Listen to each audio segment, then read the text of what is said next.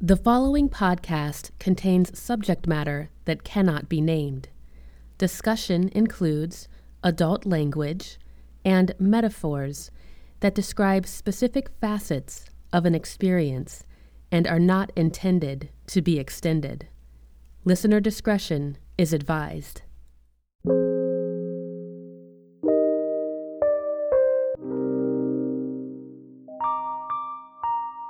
I'm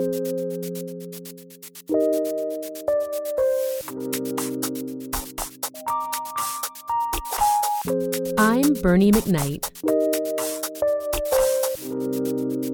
and it's Podcast 30.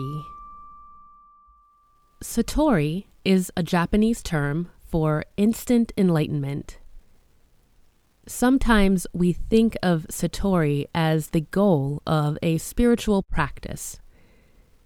But the truth is that anyone at any time, no matter what kind of a life they're living, can experience instant enlightenment. So, if you're keeping a practice, you might be wondering what is the point of doing all of this work if I can have what I'm looking for no matter what I do? And the answer is I don't know.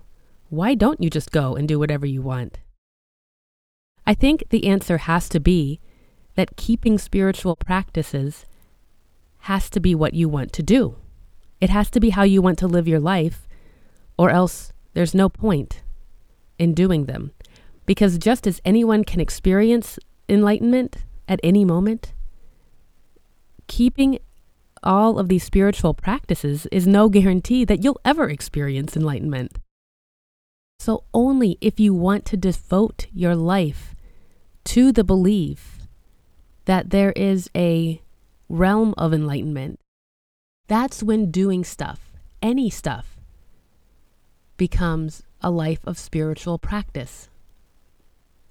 It's not so much that you are trying to become enlightened, though that might be what starts you on your journey.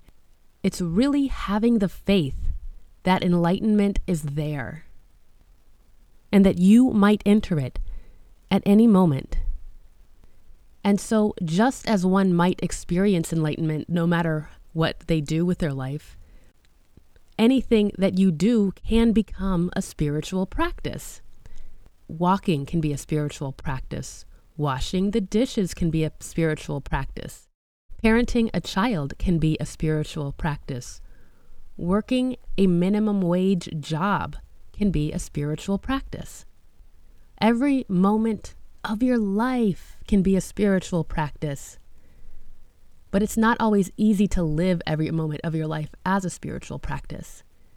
And so that's why keeping a specific practice can be useful because it allows you to practice practicing. In a Reiki practice, that's all you're doing. You're just doing your spiritual practice. And there are benefits to a Reiki practice, just as if your spiritual practice is washing the dishes, the benefit is clean dishes. But the benefits of it being a spiritual practice are not so easily seen. In fact, they're completely unseen. It's simply being able to live a life in trust and faith. Faith that truth is right there next to you, even if you can't see it. Trusting that you're walking on the right path, even if you have no idea where it's leading. So go ahead and do whatever you want.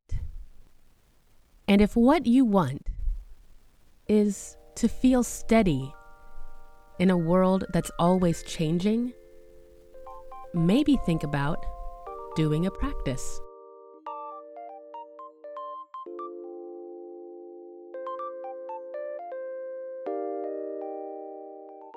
Thank you for listening. For more, please visit BernieMcKnight.com.